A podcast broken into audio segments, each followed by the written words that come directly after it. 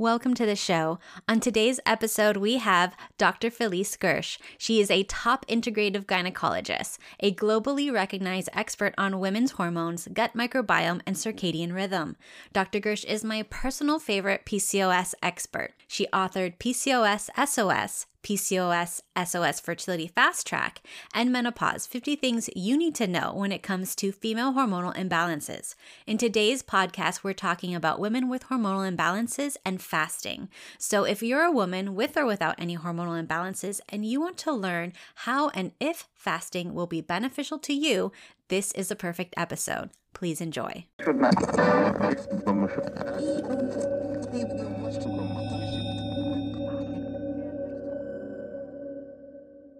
Welcome to the Katibi podcast, your source for all things health, happiness, and beauty.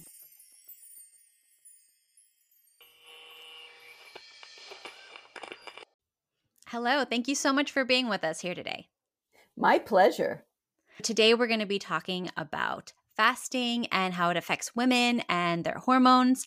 So, before we begin, can you tell us a little bit about yourself? Absolutely. So I am what I label an integrative OBGYN, and I'm board certified both in obstetrics and gynecology and in the new field of integrative medicine. So what I do is I incorporate all of the evidence-based modalities that are available to help my patients to optimize their health, incorporating many different types of lifestyle medicine, as well as conventional pharmaceuticals, surgeries when necessary, and targeted supplementation. My group have had a lot of problems when it comes to fasting and their hormones. They sent me a bunch of questions, and I know you might cover generally women, but they're going to make me ask specifically for each of their conditions and uh, individual needs. So forgive me if I repeat myself on some of these, or you have to repeat yourself. No problem. We know men and women are very different from their hormones, metabolic health, cognitive, emotional issues, gut function, immune system, but can you go over some of those key differences? I would love to because this is so under discussed. In fact, up until 2015, the National Institutes of Health didn't even require women to be part of their studies. And that includes animals, like rat studies didn't include female rats except if, of course, it was a female specific problem, like something related to pregnancy. So many of the well known therapeutics and pharmaceuticals are really based on male data. And although we have many similar organs, we also have quite a few different organs.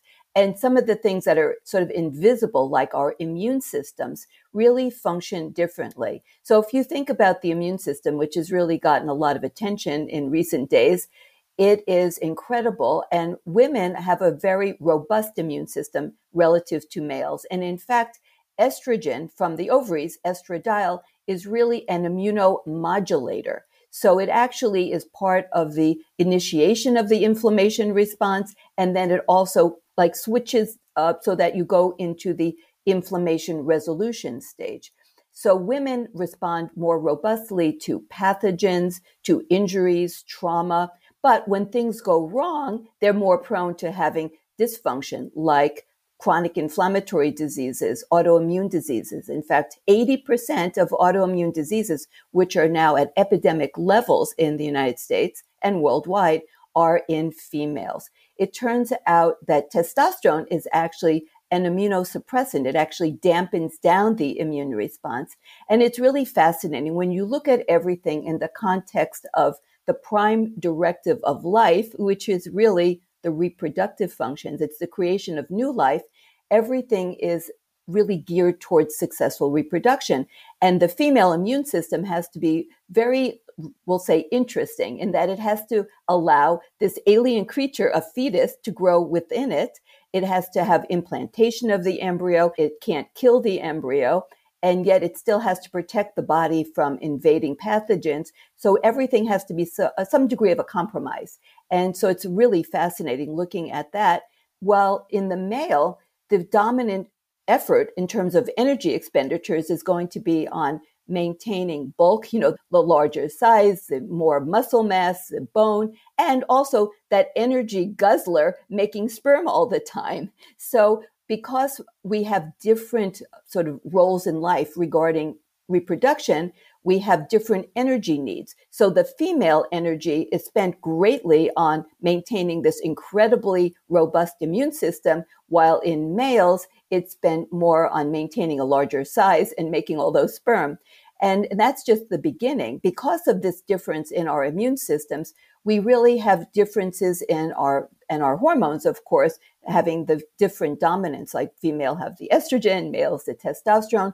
We have differences in our cardiovascular systems, in our brains, and in fact, women much more prone to neuropsychiatric issues, which is not always appreciated. Women have double the incidence of anxiety and depression, and many times higher the incidence of eating disorders, which has a great impact. Women have, because we have different hormones, different chromosomes, we have that extra X chromosome, which is actually part of the reason why women have a longer, by a few years, survival, you know, longevity destination compared to males, because we have that special extra X chromosome, which also is heavily involved in our immune function.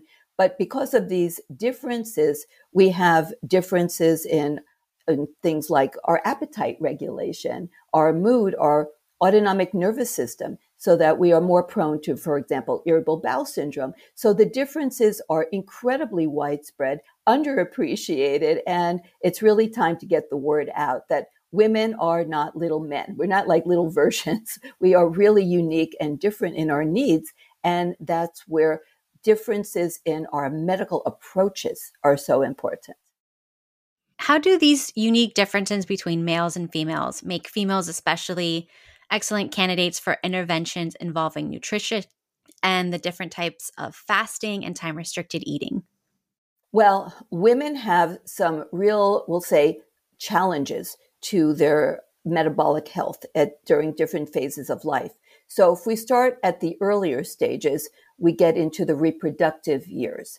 Now, pregnancy is now understood finally as the ultimate stress test for women it is just this incredible balance between keeping a, a, little baby growing inside and safe, modulating the immune system in all kinds of ways, tremendous energy needs for growing this baby and maintaining the, the whole, all the systems when you're having to increase blood volume, cardiac output, all the different changes that have to occur physiologically in a woman to maintain a healthy pregnancy. So women who are on the edge metabolically, will say on thin ice metabolically. And if we just define sort of metabolism, everyone talks about do you have a fast metabolism? Do you have a slow metabolism? It's really about the creation, distribution, storage, utilization of energy. So it all comes down to energy. Now, what is the underlying you know way that we get energy? It's called fuel, it's eating, it's food, right? So we have to have proper food in order to create energy. And then in order to create energy, we need to have all of these micronutrients, but we also have to have the right hormones, which give information to the cells. And then we have to have the cells be healthy so that they can then do the job they're needing to do. And all of that is incredibly challenging during pregnancy. So that's why pregnancy complications like gestational diabetes, hypertension, preeclampsia, preterm deliveries, and, and even things like recurrent miscarriages and so forth, they're all like red flags that this woman has an underlying metabolic dysfunction.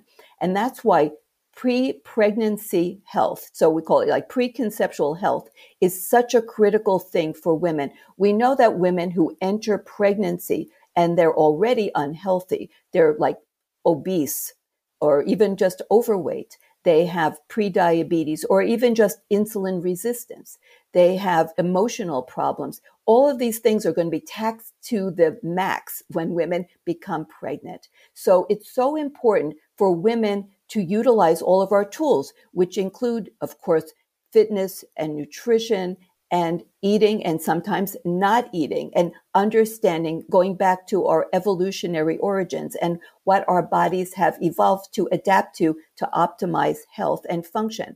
So these are critical times it, for women to really get optimally healthy because we know, for example, a woman who's unhealthy when she's pregnant, not only is she at significant increased risk for pregnancy related complications that can affect her and her baby inside, but also that the genes themselves of the baby can be modified. We call it epigenetic modification so that the baby can be born already hampered in its ability to have a healthy metabolism. And we don't want that. And, and that includes the immune system. So the exposures, the way that the baby's hormones are when they're exposed in utero, the, the whole environment nutritionally, the stress of the woman, even. We know that women who endure great emotional stress during pregnancy can reprogram their babies to then become more anxious children and, and adults. So it's so important to utilize all our tools in the preconceptual time. Now, not every woman knows when she's going to get pregnant, right? That's, and not every pregnancy has been absolutely perfectly planned. So, what does that mean? It means that at every stage of reproductive life, women need to optimize their health just in case they get that unexpected pleasure of finding out they're pregnant and they would like to go ahead and have this lovely baby. So we need to utilize all these tools, which includes, as I mentioned, you know, getting properly in shape fitness wise, getting the right nutrition, having all the balance of vital nutrients, and working on getting that healthy metabolic function so our bodies can properly utilize and create energy using this amazing tool of fasting. Now, so in then when you get further in life after reproduction is now ending and you're getting into the menopausal transition, that's another huge metabolic transformation for women. And it's amazing what happens. We know from many studies, including rat studies, for example, if you took female rats and you took out their ovaries, they'll immediately start putting on visceral, like belly fat. So it's amazing how obvious it becomes when you look at animal studies that estrogen, the hormones coming from the female ovaries, are critical for metabolic homeostasis. In other words, keeping that metabolism, that energy utilization and creation perfectly balanced. And part of energy utilization and creation means having a properly functioning appetite so that you can actually intake the fuel, the food, to match the energy needs of the body. And this is also very heavily regulated by estrogen. And in addition, we know that there's this incredible thing called the circadian rhythm, which is how we evolved to live on Earth. I know we all love Star Trek and Star Wars, but we are Earthlings and we evolved with the 24 hour rotation of Earth. And so our, all of our metabolic systems are aligned with the, that 24 hour rotation. So metabolically, we are very different creatures during the day and during the night. And a lot of this is regulated by the master clock, which sits atop our optic nerve and can see light and also some nutrient sensors. That's why fasting also becomes helpful here. But after menopause, during this menopausal transition and thereafter for the rest of the woman's life, she lives essentially a life of jet lag because the regulation and setting of the master clock is also involved with estrogen from the ovaries. So basically, it starts to become a little bit disorganized. So you can have your liver thinking you're on the Eastern time zone and your pancreas is on the West time zone. So Pacific time zone. So this is not good. We have to have all our organs in the same time zone working together in synchrony. And that isn't really happening as women go into menopause. And we know that the mitochondria, those energy producing factories of every cell, which is so critical to having a healthy metabolism, are also heavily involved and regulated by estrogen. So loss of estrogen is not just about loss of menstrual cycles, loss of reproductive capability. It's really loss of our controls over our circadian rhythm, our energy creation and storage and utilization, and that affects virtually every organ system. We find changes in our gut microbiome, changes in our vascular system, and changes in our brain. It turns out there are many neurons, specifically acetylcholine and serotonin neurons in the brain that are heavily regulated by estrogen. So menopause and the transition has a huge hit throughout the female body. So this is another key time in life when every woman needs to use every tool that's available to optimize her metabolic health so that she'll have quality life. We don't just care about living long. I mean, what's the use if you're 100 years old if you can't think or move properly? That's not living, that's existing. So we want to have healthy longevity. That's why all of these tools involving lifestyle medicine, which incorporates nutrition and fitness and stress reduction and sleep and working with our circadian rhythm and incorporating fasting so that we can optimize metabolic health at this other very critical stage of a female's life. And can you describe the various types of diets and fasting regimens and the pros and cons of each in regards to women? We now know that we have this incredible, well, I call it a civilization that lives within our gut.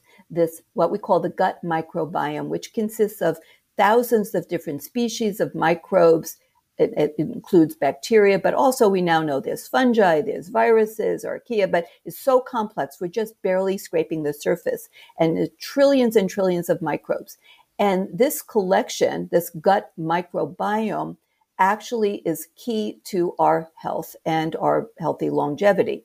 These little microbes are not just sitting there taking up space and freeloading and eating our food. They're actually working to create neurotransmitters and hormones and vitamins and they com- they're communicators. They actually communicate with our own immune system and it's just fascinating the more and they are ones that we call commensals so there we'll call them the good guys and they're actually actively working to kill off invading bad guys so it's this little micro war that's going on everywhere involving our friend our friendly microbes trying to get rid of the invading pathogenic microbes so in addition these microbes are also fermenters. So they ferment the fiber that we eat. Now, most everyone knows that our diets have dramatically changed. We call it the SAD diet, the standard American diet. This diet is horrific for destroying our health. It's just terrible. It's devoid of all kinds of nutrients. And in terms of our microbes, it's specifically devoid of adequate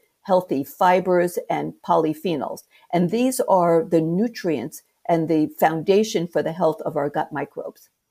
So I emphasize a, a diet that is plant based, a little bit of animal. Sometimes, if people are very unhealthy, I say go vegan just for three to six months, but otherwise, just a small amount of animal protein that's hopefully sustainably and you know humanely sourced that is about three ounces a day this would be for the average individual there are special needs and so on and the rest of it is all plant based. So it has tremendous amounts of fiber and antioxidants and polyphenols.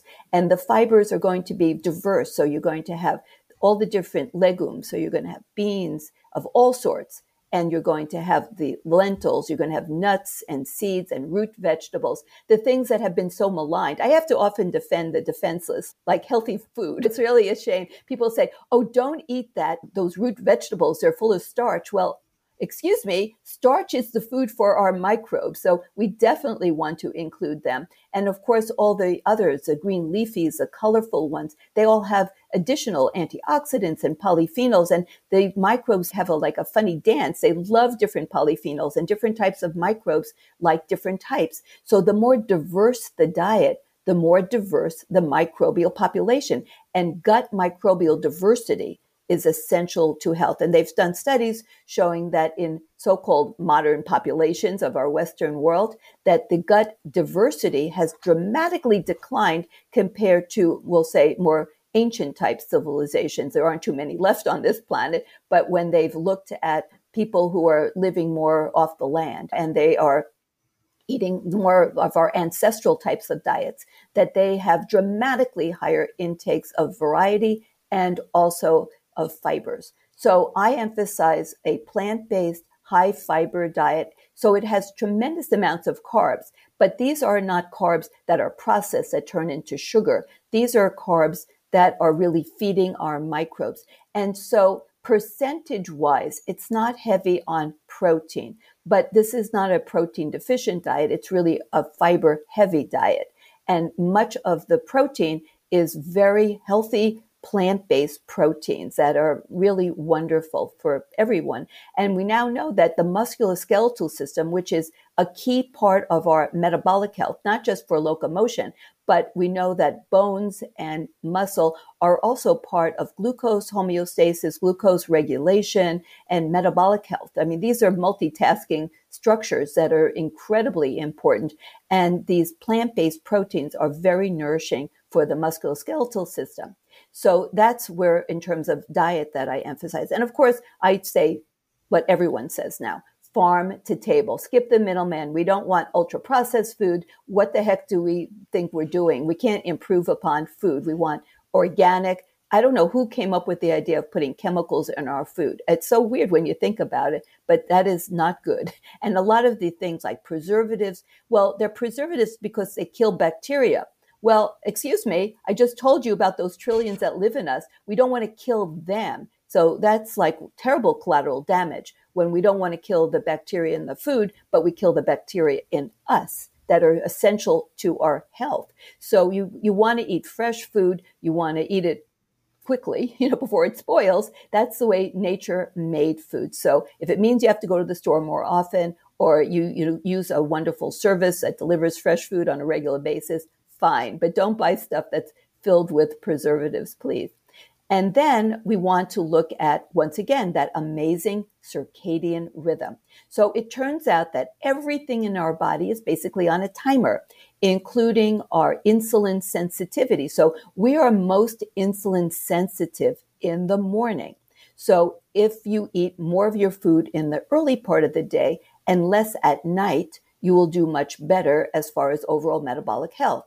So the later in the day you go, if you eat the same food as you could have eaten in the morning, you will have higher insulin and glucose levels circulating in your blood, which isn't good. Okay. We know there's like a ton of data showing that having ups and downs and high levels of insulin and, and glucose is harmful. And when you have high levels of insulin, it also triggers higher levels of IGF 1, insulin like growth factor 1, which, for example, in women with polycystic ovary syndrome, actually triggers more testosterone production, more inflammation. So that's the last thing that you want. You want to keep your insulin and glucose levels at a normal low level. I don't mean like hypoglycemia. I'm talking about the normal low steady levels that keep the body humming properly. So I do timed eating, or now we call it time restricted eating. So that means that you don't snack all day long. Like someone came up with this idea quite a number of years ago that humans should be grazing all day long and just like snacking all that. That is like a terrible idea. That is not how we evolved. Just think, could humans have survived would, or we, would we be extinct if we had to be eating every two hours to maintain our blood sugar. Of course not. Our bodies have incredible mechanisms that are designed to maintain our blood sugar perfectly without eating every two hours. That's really not what we are. Now, the little babies have to eat all the time because they are growing at tremendous rates, right? No one grows faster than the first year of life of a, of a baby you know, we're talk, talking about that group. We're talking about grown-ups. You know, we are not supposed to be eating every two, three hours. So we want to ideally, this is ideal. And then of course we modify. Ideally, you'd want to eat your biggest meal with by two hours after you get up. It doesn't mean like instantly you have to eat, but by two hours after you get up in the morning. And then what would be really great is if you just had a second meal, which would be like an early dinner. Now that may not be for everybody, but what else could you do? Well, maybe you could have a medium breakfast, a medium lunch, and then, then a little dinner. But the goal is to not eat more than three times a day. Don't snack. Now, say you I you say I, I have to snack. Well, if you absolutely have to snack, then what you can do is eat something that isn't going to raise your insulin or blood sugar. Like I utilize the fast bar. So that's made by um, L Nutra and it has been shown that it actually can maintain the fast so that you can have that as like a late night, snack. I mean, if the best is not to eat snacks, but if you're going to eat snacks, eat something that isn't going to affect your insulin and glucose because that's not healthy. So a fast bar is a great option. And you can also have some olives if you want a little variety, one or two macadamia nuts, and or a couple of slivers of avocado and hydrate. Green tea is great in the first half of the day, and herbal teas are great in the second half of the day. And a lot of times when people think they're hungry, they really are just thirsty. People don't know the difference. And also, if you just sit down and have a lovely warm cup of tea, maybe half a fast bar or a few olives, you're going to be you're going to be fine. And maybe eventually you won't need that snack. But if you do need that little pick me up, that's okay. That's not going to raise your blood sugar and spoil your metabolic health. So that would be like great for how you're going to eat. So you eat the right food, eat the right time, you stop snacking, and you ideally stop eating by 7 p.m. or at least three hours before you go to bed. Try not to go to bed too late. We now know that your body will be much happier if you go to bed between 10 and 11. So give that your best try. Going to bed at three o'clock in the morning, two o'clock is not good for you. And, and if you have to, like I said, if you have to have that snack, then make it something like a fast bar, half a fast bar, a few olives, and a little avocado or a couple of macadamia nuts, and hydrate. But most people don't want to hydrate right before they go to bed because you'll be up at night. So try to hydrate at least an hour before you go to bed so you can empty your bladder. Then the next thing is I love to incorporate other types of fasting. So there's a variety available. One that has been out there for some time is what they call the 5 2 or the modified 5 2. That's where you have nothing to eat two days of the week, but not consecutive days. So it would be like Monday and Thursday, something like that. And you eat either less than 25% of your normal daily intake of food, preferably more on the fat side. So you're not going to elevate your blood sugars very much. So your body, you know, will feel more like it's fasting. And, or you could do instead like um, a fast bar. So you just eat a fast bar two days out of the week. And that would be a modified fast, or you can just do water if you can do that. Now, I have to be honest, most of my patients are not good at water fasting. And I have to be honest, I am not good at water fasting. So it's not my thing to not eat at all. I mean, it's really hard, especially if you're going to sustain it more than one month. And we're not talking about like a one month wonder here. We're trying to create lifestyle changes that people can do indefinitely, like just with rare exceptions, like they're on a vacation or something. So that's not really doable to tell people, most people, that they're not going to eat any food two days a week. You have to be highly motivated and it's not going to last for too long. So that's why incorporating a modified fast with a fast bar, or then you could do one fast bar and maybe a few olives for that day. So at least you're having something on that 5 2 fast. The other is my personal favorite, which is the Prolon, which is the fasting mimicking diet, because not only do you get the benefits that are so tremendous, but it's actually doable. So it doesn't matter what theoretically is great. If no one's going to do it, it's not going to, it's irrelevant. It's, you know, because I'm a clinician. I'm out there working with real people in the real world and no is going to stop eating for very long for, or very often. At least that's not my patient population. So, and it's just not going to, it's, it's not going to really work for the majority. And I'm not looking for two people out of a thousand that it will work for. So pure water fasting is not, I think, a solution for the vast majority of people. And there are some risks with water fasting. That's why I really love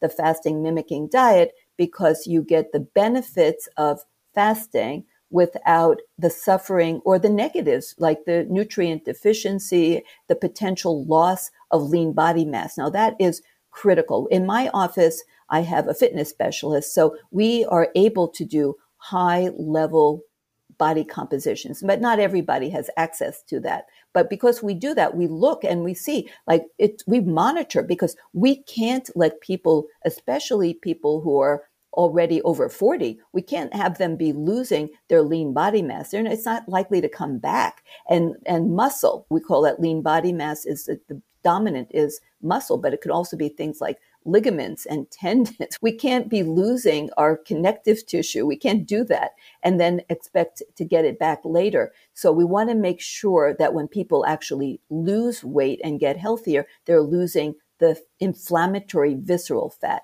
And that's where we have data, you know, supporting that with Prolon. And that's so important. And I, we monitor that in my office as well. And when you do pure water fasting, you're much more likely to lose lean body mass. And that's what is precious. It's like precious like gold. So we don't want to ever lose that.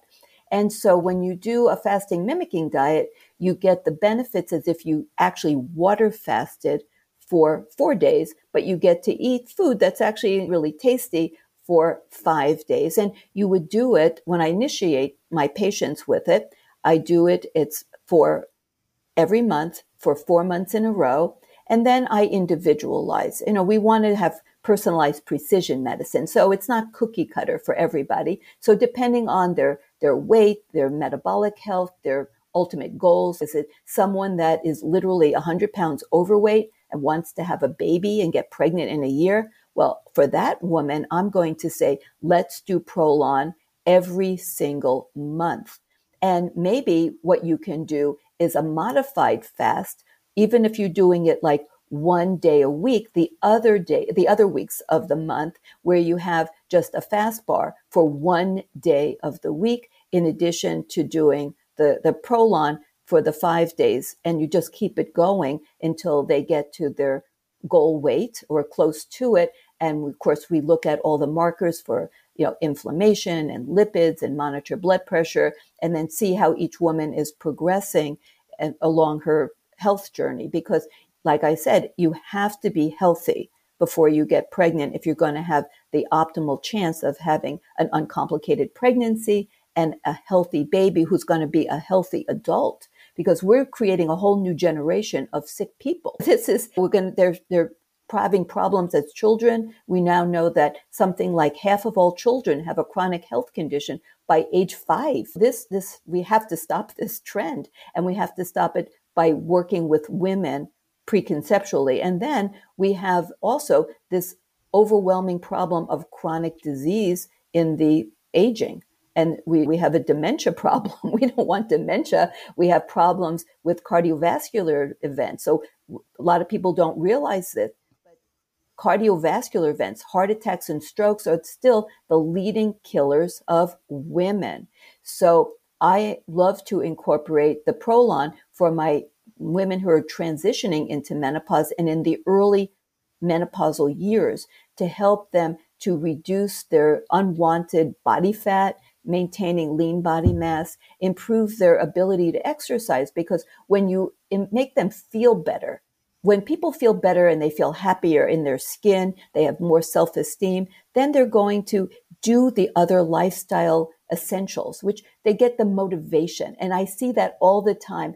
It's amazing, even in one cycle. So I love to do what we call a, a reset, where we get them on the diet that I just talked about. So we're basically resetting their gut microbes, we're resetting their way of thinking about food and then we and we get into using the prolon and the results in my practice are amazing and the joy in my patients when they come in and they feel like I said, so much more self esteem. And then we can get them to actually start exercise, which we couldn't do before. We can get them to do mind body medicine, which they weren't able to like get the energy going, you know, because now they have energy and energy in their brains so that they can feel the motivation and the, the joy. And then we can get them exercising and meditating or doing what we do biofeedback with guided meditations to help our patients to work with their autonomic nervous systems. Because, like I said, women are different than men.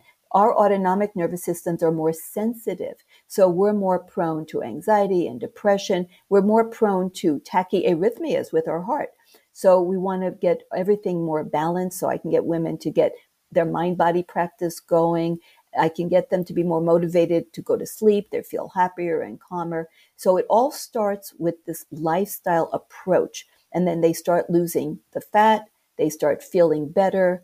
It's, and their gut works better. We know from data with fasting, so this is generalized type fasting studies, um, that it can be like a reboot to the gut microbiome.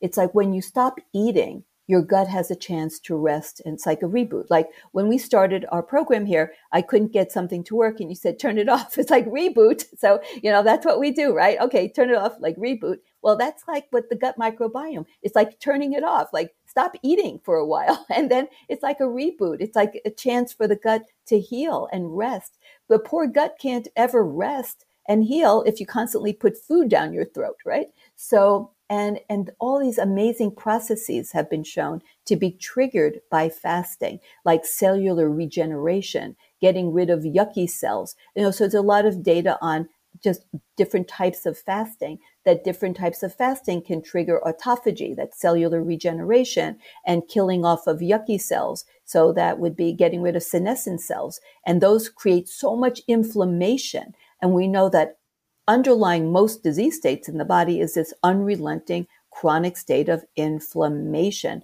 And we know that eating the right diet, sometimes eating, sometimes not eating, can, can help with all of these metabolic processes in the body. The following questions have been asked by my audience. Please excuse if they're the same answer. So I've had women with hypothyroidism and hyperthyroidism ask if they can fast in either extreme, and is there a type of fasting that is better in either case?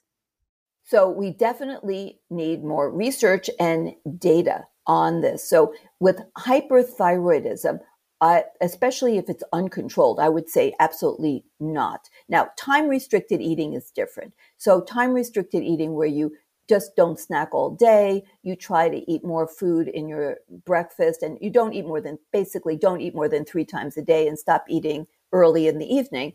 That you can do with pretty much any autoimmune condition. But hyperthyroidism is associated with often palpitations, tachycardia, and we know that in sort of we'll say at risk populations that certain types of fasting may trigger more arrhythmias. So because it does affect the, the whole body, changes occur that are very beneficial. But if you're in a vulnerable, frail, th- like ultra thin, like a BMI under 18, if you're elderly, like you just are ill, you've had a heart attack, you have arrhythmias, you, we do not want to do like any kind of fasting other than time restricted eating in that population. You know, definitely this is not a do it yourselfer, especially with hyperthyroidism. Now, if someone has controlled hypothyroidism, so they're already like they're made what we call euthyroid. So their thyroid is regulated. They're on some form of thyroid replacement or support and their thyroid levels are fine at that point, it should be fine. But I would definitely emphasize that anyone with underlying medical conditions should work with their healthcare professional, not just do things on your own, because we never want someone to get into problems. We want to make sure everyone stays healthy because even the most activity like exercise, right? They always say, make sure that you Uh, have a good heart, now you're healthy before you start getting into high intensity interval training, right? We don't want to stress a body that's already on like the edge or stressed already to the hilt. So definitely get checked out if you have underlying medical conditions. But as a generality, someone who has treated controlled hypothyroidism should be just fine for, for fasting. And same question with women with estrogen dominance. So, estrogen dominance is a term that's very popular, but very not well poorly understood because what what does that mean? So, if it means the ovaries are making too much estrogen, well, then that's most of the time wrong because the ovaries only make too much estrogen during a very brief time, which we call the menopausal transition. So the time that a woman, like, which could be uh, usually it's about four years. It could be five in that range, typically, when she's just on the verge of stopping her periods. So the definition of menopause, and this is arbitrary, is 12 consecutive months without a spontaneous period. But that's arbitrary, and, and you don't have to wait for that moment in time that a woman hasn't had 12 months of period to actually treat her. But that's the official definition. But in the few years leading up to that point, her hormones are can be like wildly fluctuating. So it the downward trend is the general trajectory, but along that path, the the estrogen can go spiking up. So you can go down and then spike up and down and spike up. And the reason for that is that the brain is the great sensor of everything. So it says, oh, I don't have enough estrogen. So through the hypothalamus, it puts out little factors that go to the pituitary, which then tell the pituitary to put out its hormones called the gonadotropins, LH and FSH, to tell the ovary to make more estrogen. So it does that. And the ovaries in this transitional woman are still capable. They're not yet, you know, totally gone. They can still make hormones, but they're on the downward trend. But so they can over respond. So they get like overstimulated and then they have a burst of hormones. And that's why actually during the menopausal transition years, that's the most common time for women to have twins because that ultra surge of gonadotropins can cause two eggs to pop out as well as tons of estrogen. And they can get pregnant with twins and they can have crazy high hormones and they're more prone to having horrible breast tenderness and migraines and, and like mood swings. But that's when estrogen dominance from the ovaries is real but let's talk about estrogen dominance the way it's really a pathological condition. And that tends to be in women who are overweight and particularly obese because adipose tissue, particularly the kind that's the inflammatory, that's infiltrated with immune cells that produce all these inflammatory cytokines, which everyone has now heard about inflammatory cytokines. So this kind of fat tissue has and another fat tissue too, but even, but this is the real problematic because when women are metabolically unhealthy, they accumulate this excessive amount of inflammatory visceral fat, the belly fat and so forth. And that fat has the enzyme called aromatase that can convert androgens that's from the ovary testosterone and from the adrenal gland DHEAS and testosterone converted into estrogens. Now, what happens is when you have inflammation, inflammation upregulates or like turns on this enzyme. So it starts working more. And in these peripheral fat tissues, it starts converting the androgens into high quantities of estrogens, but not the good kind of estrogen that's coming from the ovary and not based on what the body needs. It's not correlating with what the brain wants. It's just doing it on its own because of this chronic state of inflammation that's created in these metabolically unhealthy women. And this type of estrogen is predominantly estrone. And estrone only works predominantly on one of the estrogen receptors called alpha. And this alpha receptor is the one that's on the innate immune cells, like the attack cells of the immune system, the first responders that we call the mast cells, the macrophages, the neutrophils, the monocytes.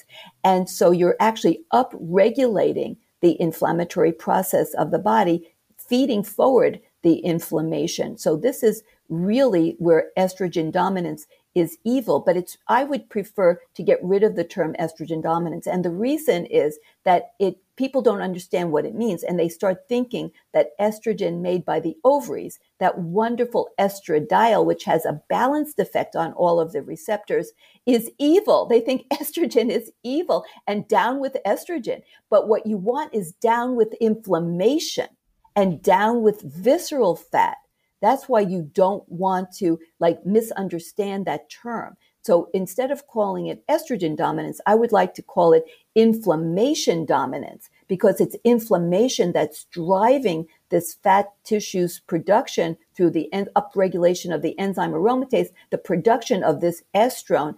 And as I mentioned right at the beginning, estradiol is an immunomodulator. It actually controls the entire inflammation and resolution of inflammation process. So it's essential. That's part of the incredible immune system of women, which is sort of like the conductor is estrogen. So it turns on and turns it off. But when you have just estrone, it's like all you have is the on switch. So you get even more pro inflammatory. And the cancers of women, the reproductive cancers that are estrogen receptor positive, they're all estrogen receptor positive for alpha. Breast cancer is all alpha positive, And that's fed by the growth of, of estrogen that's being produced around the body, including in the fat tissue of the breast and feeding, like nurturing this breast cancer. But it's not because of the ovarian function. It's because of metabolic dysfunction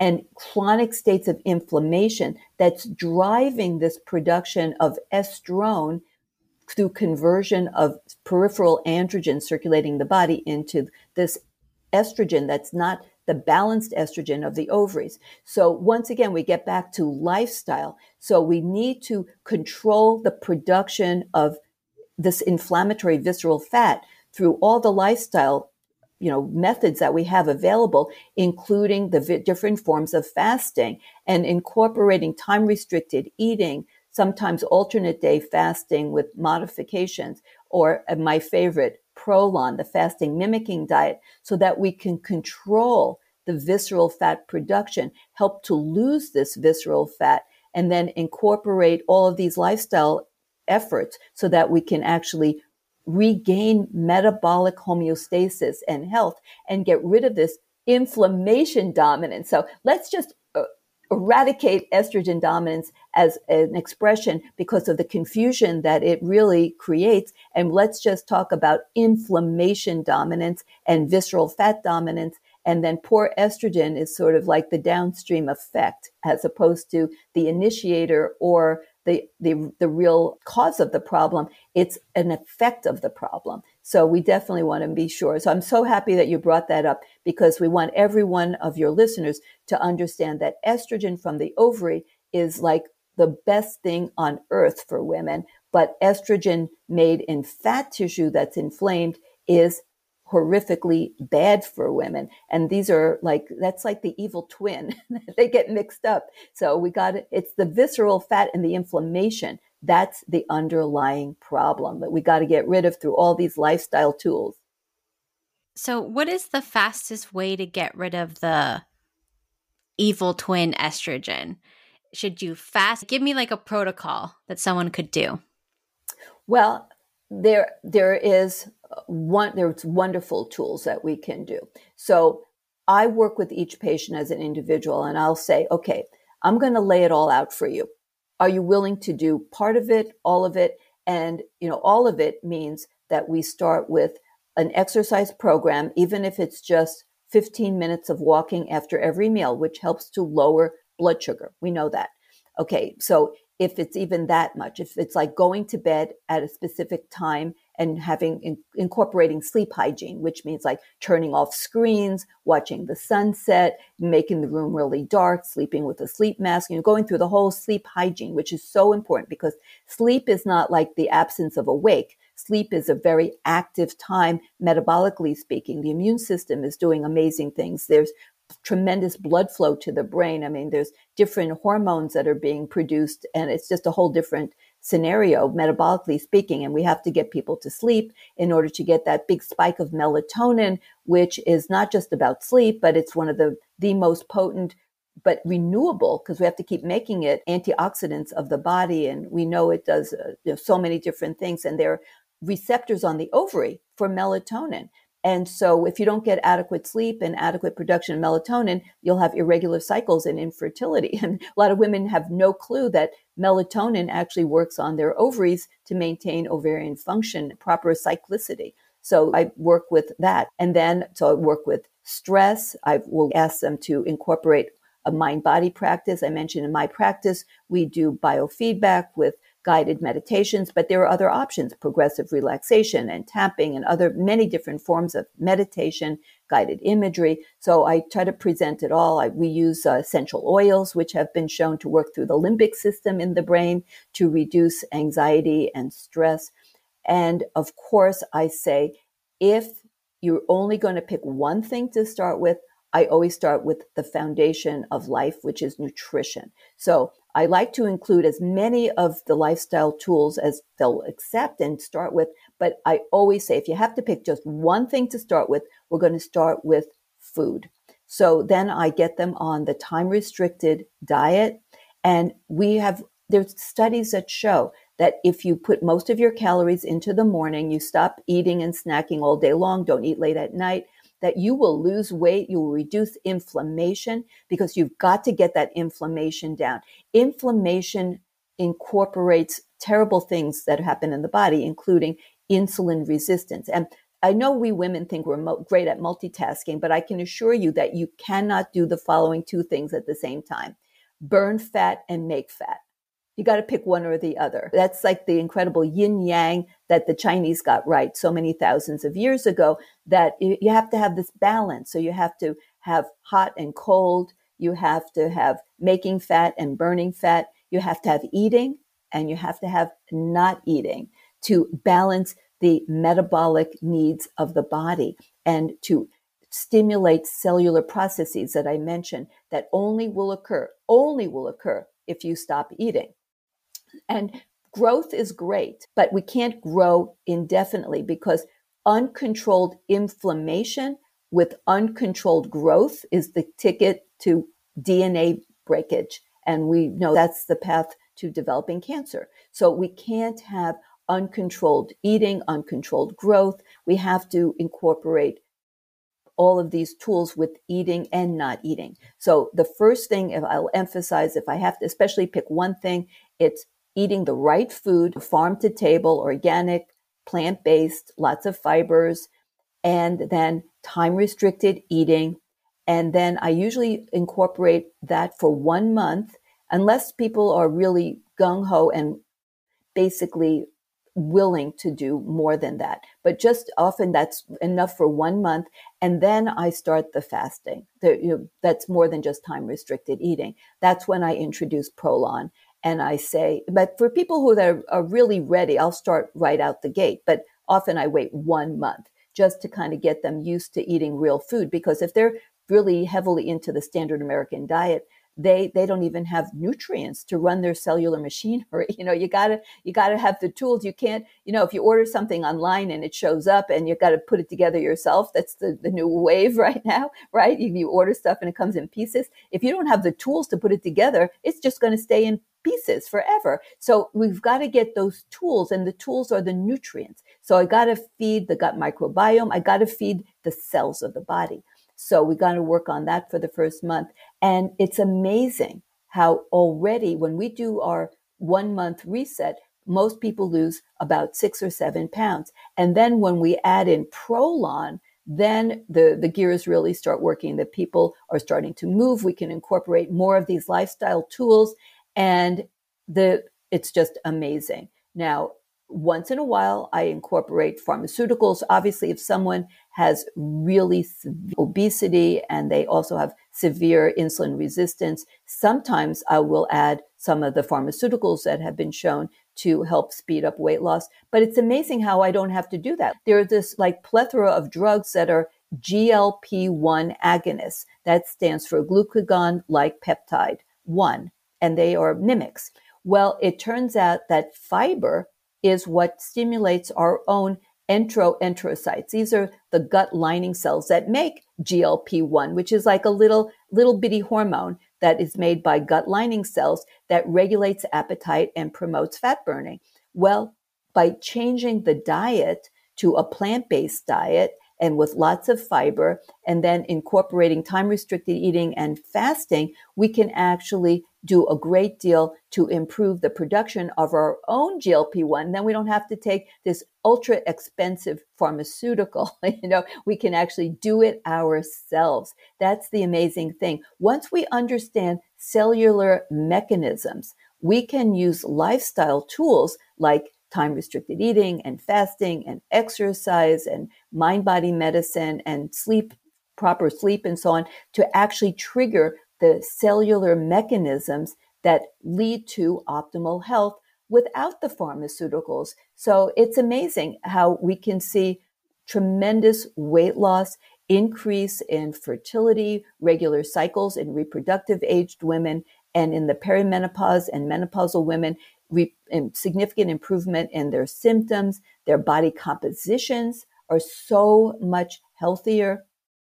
So this is not fantasy. This is fact. By doing this in my practice, I am just facilitating the body's own abilities to rejuvenate, regenerate, and lose the inflammation. And by reducing the inflammation, uh, allowing loss of visceral fat, encouraging the body to have proper insulin glucose regulation, and everything becomes back to where it should be.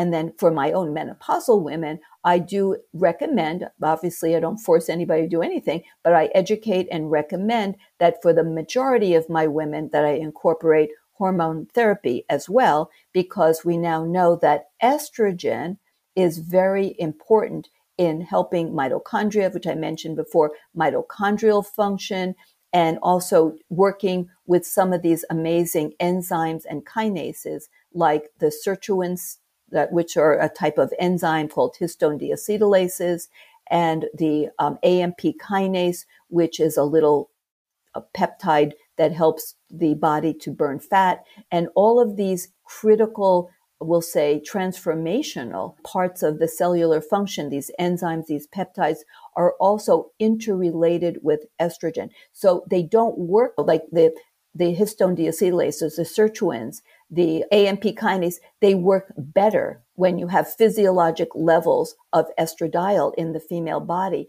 So like everything, there's this beautiful interconnection and web between the hormones and metabolism. And these enzymes, these kinases, they're all interwoven with metabolic function, metabolic health, and hormonal function and hormonal health. So that's why it all works together. That's why you can't really optimize health if you don't do all the pieces of the puzzle and we put them all back in place. I was thinking if someone has high of the bad twin estrogen, could they at least temporarily while they do the lifestyle things just to reduce symptoms, maybe take some bioidentical hormones, estrogen, to raise the good type of estrogen. Would that help a little bit with the migraines or the histamine problems from having too much of the other estrogen?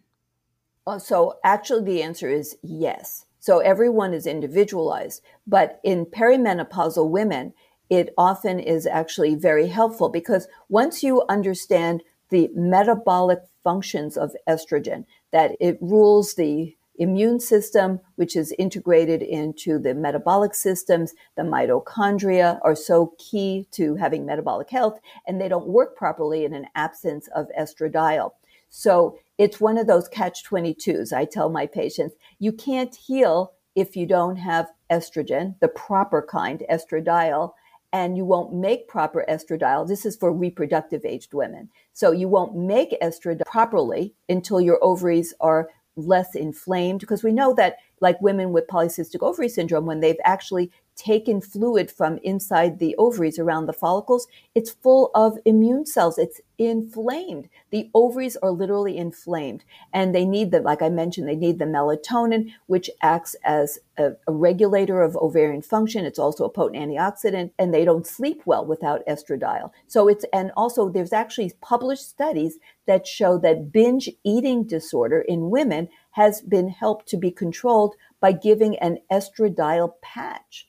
So it's one of those catch 22s. If you don't have proper production of estradiol, you can't work the machinery of the cells. You can't have proper metabolic health, but you won't make the proper estradiol until you get metabolic health. and you do. So it's a, oh, it's such a tricky situation. So yes, sometimes short term, I have to give hormones. Now, the conventional approach is, oh, just give them all birth control pills. But what they're not understanding is that the estrogen and the progestin that are in birth control pills are not human identical. They're actually, and you can look this up on toxicology.gov, they're actually endocrine disruptors. And the estrogen in birth control pills, ethinyl estradiol, converts to guess what in the body? Estrone. So you're actually putting predominantly estrone, not exclusively, but predominantly estrone into the woman's body. That's why birth control pills increase blood clotting. It's and they increase high blood pressure. That's why you would never give someone with uncontrolled high blood pressure or they just had a heart attack or they're elderly, you don't give them birth control pills. Why? If they're so good for you, because they're not so good for you. They're designed to prevent fertility and they turn off the ovaries. But the, the bottom line is it's not giving human hormones and it has a totally different effect. You're actually giving the evil twin, estrogen, when you give birth control pills. So, of course, that's not what I'm going to do. I'm going to give the good twin, I'm going to give estradiol, which is the human identical estrogen to what the ovaries make. And in menopausal women, their ovaries are never going to come back. So I want the proper functioning of the reproductive aged woman's ovaries, but I have to help along the way to get metabolic function and health back. That's why I sometimes have to give some human identical hormones to help the body to heal. And it's like training wheels. And then I can take it away. And then you like, you go on your own. You don't need my training wheels. But for menopausal women, their ovaries cannot come back. So for me, it's for life because without that, those training wheels, think of it as an artificial leg for them. They lost their leg. It's never growing back. So you make one of those incredible prostheses and then you put it on and it's for life. So think of it as something to help women to live a better life for the rest of their lives when you give them human identical hormones in menopause because their ovaries can't come back yet. I don't know. I actually am talking to someone who's doing ovarian transplants. So who knows what the future will be. But for right now, we don't have new ovaries available to anyone. You know, we give you hormones and it's not the same as having a 25 year old set of ovaries, but it's better. And that's what I try to do in my practice. I can't always do best because best would be I turn the clock back. That's not in my power. I don't have that as one of my therapeutic tools available. So I can't do that. So I do better. Better is to give the best food, the best lifestyle, incorporate fasting, and give human identical hormones when it's appropriate. I have one last question on the fasting. A lot of women said that they tend to get migraines when they fast. What can they do to maybe prevent them or deal with the pain of the migraine so they don't have to stop the fast? Well, I would want to know like when when it is that they're doing the fasting. If a woman is cycling, the best time to do a fast is during the luteal phase, which is after ovulation. And in fact, what has been shown in some small studies that go back quite a number of years ago, where they did two, three day water fasts in women during the luteal and follicular phases. So the follicular phase is the the time before ovulation. The luteal phase is the time after ovulation. And what they showed when they did these two, three day water fasts in the luteal phase is they actually felt better. They actually reduced autonomic nervous system dysfunction. In other words, they increased parasympathetic output, which is the calming, soothing part of the autonomic nervous system that makes you feel happy and calm. That comes from the vagus nerve. And it downregulated the sympathetic output. That's the stress and flight and anxiety type thing that makes, which you need when you're in a, like a, you better do something like run for your life situation, but you don't want to be activated that way all the time, then you're in trouble, you know, metabolically and in every other way. So it actually made women calmer, happier. They could sleep better. It actually improved what we call heart rate variability, which shows more parasympathetic output. So make sure that anyone who tends to get migraines should try to do the fasting right after ovulation, right after ovulation. And the other thing that they may benefit from is actually during that time having an estrogen patch because sometimes what happens is their estrogen levels are too low. A lot of the triggers, like when women have menstrual migraines, it happens when there's this big drop in estrogen. And one of the treatments is actually to give an estrogen estradiol patch to keep the estrogen levels from plummeting. It's that big drop in estrogen. So, and these are things that you have to work with a doctor who understands hormones and you know, that the role of estrogen and how it can help actually prevent migraines, not trigger. So it's really fluctuating levels that can trigger the migraines. So you want to do the proper timing and look at also your diet. So maybe they're not getting enough fiber and polyphenols. So make sure that they look at getting the proper microbial population before. That's one of the reasons why I usually do the, like we call it the reset, where we just make sure they have the proper tools to run their cellular machinery. Because if you're deficient in critical minerals, like say, like 80% of the population is deficient in magnesium. Well, low magnesium can be related to having headaches, particularly migraines. So it may be that those women getting the migraines happen to be deficient in magnesium and they're living on the edge. They're teetering on the thin ice. So that's why it's so important to get all the proper nutrients so that every cell can have the proper tools so that when they go through a stress, now fasting is stressing. Now that's the good thing. See, when you stress, like exercise is a stress and fasting is a stress. So you trigger these stress adjustment situations in the cells. So that's actually good. So you want to stress the body some. And then what happens, and we said pregnancy is a stress test for women. So when you stress the body and it goes into that stressed situation already healthy with all the proper nutrients on board, not in, uh, not incredibly inflamed. Many of my patients, I can't get them uninflamed, you know, right off the gate, but you know, they're not totally nutrient de- depleted. So then you will have the tools to run the cellular machinery.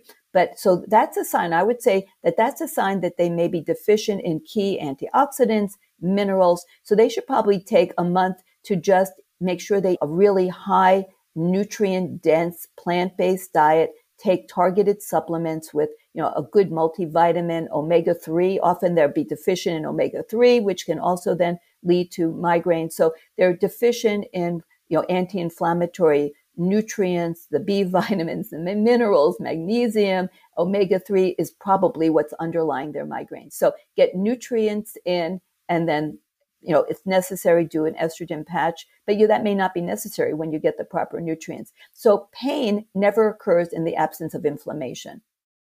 You just, I mean, that's a fact. Okay. You have to always have inflammation to have pain. So there's something going on in that woman. So I consider pain is always a red flag. Something's wrong. Usually it's a lot of times it's some kind of deficiency, like a hormonal deficiency, a nutrient deficiency, or both. So get it checked out and then get back into the fasting routine. And the same thing for women with adrenal fatigue or high cortisol levels. Can they fast?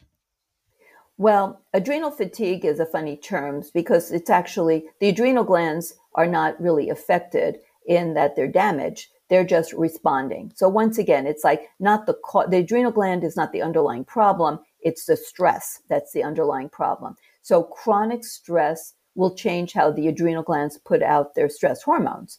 And they can have initially too much cortisol and then maybe they'll have too little cortisol, but it's the underlying stress that's really the problem.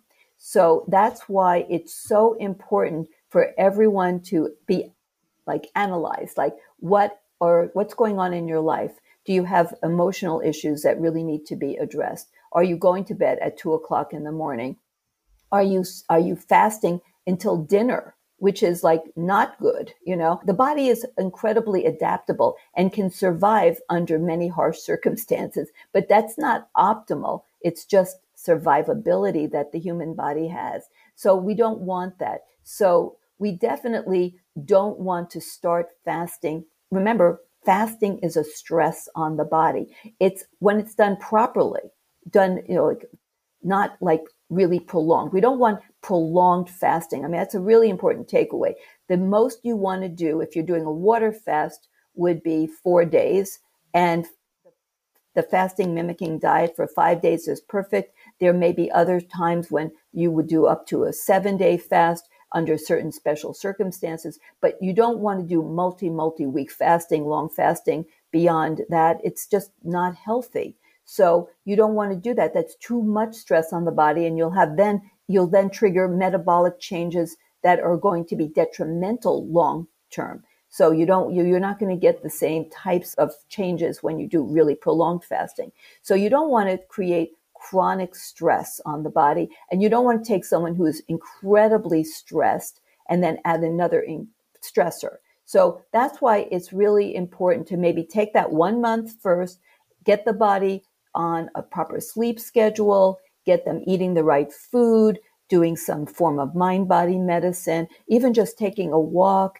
looking at the sunset, just kind of getting them prepared for the stress that is so beneficial when done properly, the stress of fasting, which triggers all those regenerative, rejuvenating pathways of the cells to help the cells to survive when food is not there and then actually make the body healthier. But I don't want to take someone who's incredibly stressed out, who's very, very weak, frail, unhealthy, and then stress them with a fast. First, I want to nourish them, you know, just coddle them, and then I fast them. then I'm going to stress them, but I got to get them prepared. Like I wouldn't take a frail old person and then put them on a high intensity interval training. So think of it as fasting is the equivalent of high intensity interval training for the body. It's an incredibly beneficial stress, but it has to be done properly in the right candidates at the right time and in the right way. And when should women be learning about what to expect in menopause and read your book? Well, every woman is going to go through menopause or already has gone through menopause.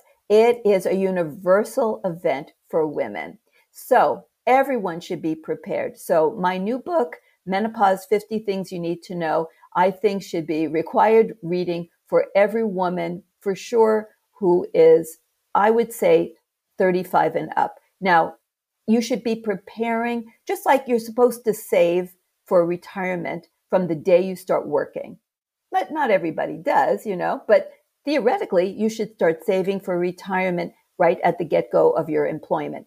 Theoretically, you should start saving with your health savings account for menopause if you're a woman from the day you're born, because your health as a youngster, as a middle aged woman, will often dictate your health for the rest of your life and how you fare going through menopause.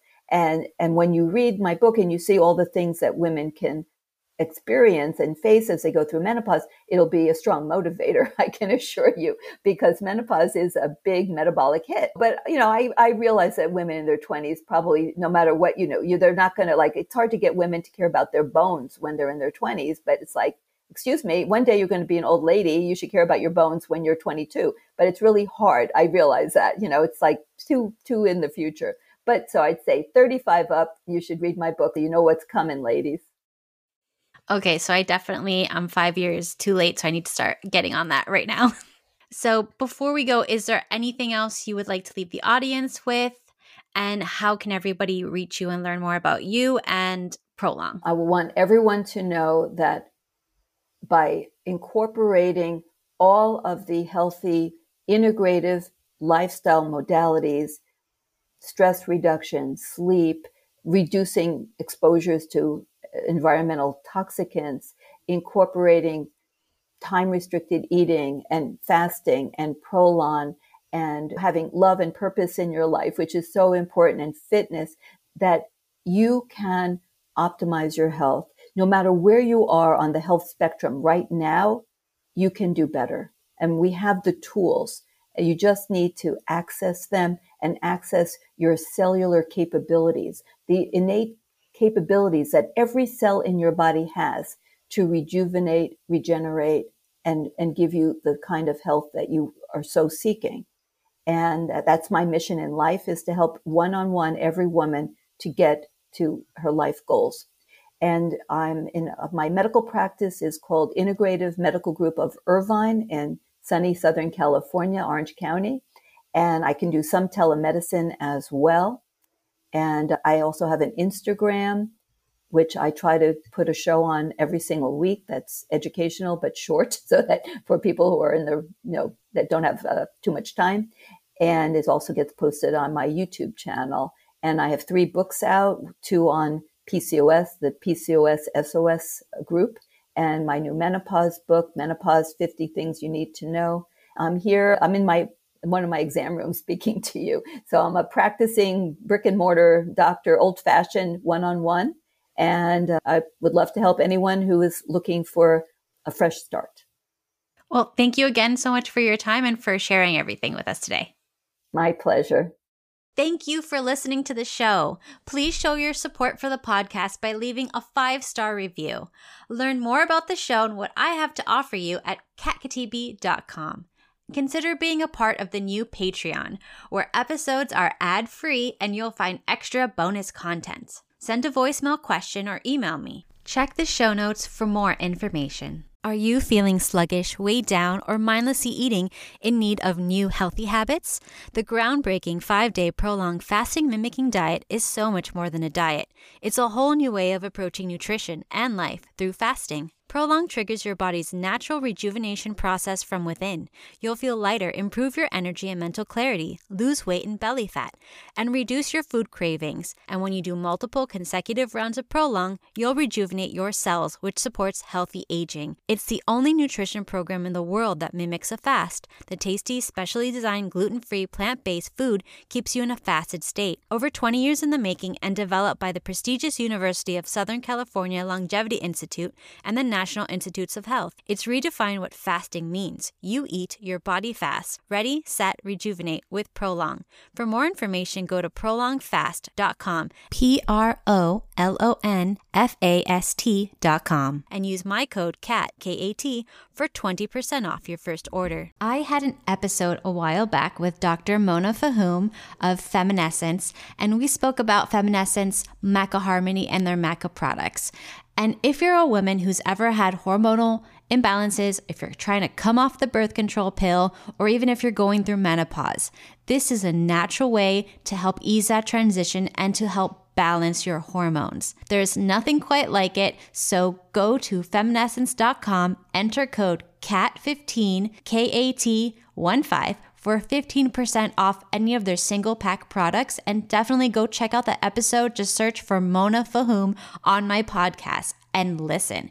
You won't regret it. This podcast is for informational, merrymaking, and metaphysical purposes only. Statements and views are not medical advice. This podcast, including Kakatibi, disclaim any adverse effects by the use of information you may have heard. Opinions of guests are totally their own. This podcast does not endorse statements made by guests. This podcast does not make any representations or warranties about guest qualifications, credibilities, or sanity. Individuals may have a direct or indirect financial interest in products or services referred to on the podcast. If you think you have a medical problem, consult with a licensed medical physician, not just the spirit of your ancestors while on ayahuasca.